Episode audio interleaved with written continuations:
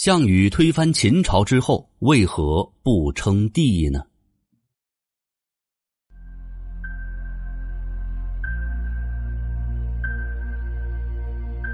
公元前208年，项羽在巨鹿之战中以少胜多，消灭了秦军主力。随后他率军进入关中，与刘邦等义军首领共同完成了灭秦大业。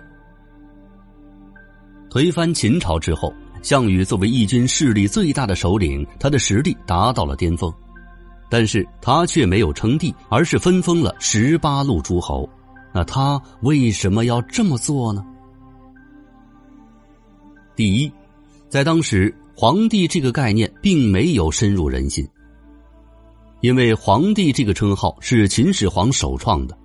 到项羽建立西楚政权时，皇帝的称号才被使用了短短15年的时间。所以皇帝这个概念并没有深入到各地义军首领的心里。而王的称号自夏朝以来已经沿用甚久，长达1000多年。再加上秦始皇灭楚国，杀项燕，因此项羽非常仇恨秦始皇，与秦始皇是势不两立。所以秦始皇所创建的郡县制，项羽都没有能够采纳使用，他怎么可能去使用仇人秦始皇皇帝这个称号呢？第二点，项羽从小受到项梁的教导，要恢复楚国的荣耀，为楚国报仇。所以说称帝这件事在项羽的心中并不是必须的事情，而楚国的荣耀和尊严才是他终身的奋斗目标。项羽建立政权之后，继续使用西周的分封制，分封了汉王刘邦、齐王田都等18王，封自己为霸王，自诩王中之霸，统管百王。项羽少年时就十分崇拜春秋五霸，他认为只有像春秋五霸那样建立下功业，那才算是英雄豪杰所为。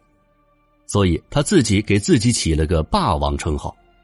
因为项羽是楚臣，又因为他西入咸阳称王，所以后世都叫他西楚霸王。项羽自封为霸王就已经达到了他的目的，他的进取之心到此结束。一个人想要突破自己，首先就要解放思想，而项羽的思想仍旧停留在战国时期，所以即便他有了称帝的实力，也没有称帝的想法，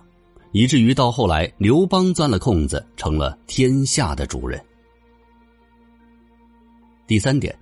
当时的天下共主是楚怀王，项羽在名义上仍是楚怀王的臣子，搞分封制更有利于项羽来管理好诸侯们。虽然项羽在巨鹿之战前杀主帅宋义后夺了伐秦集团的实权，但这很像民国时期的军阀那样，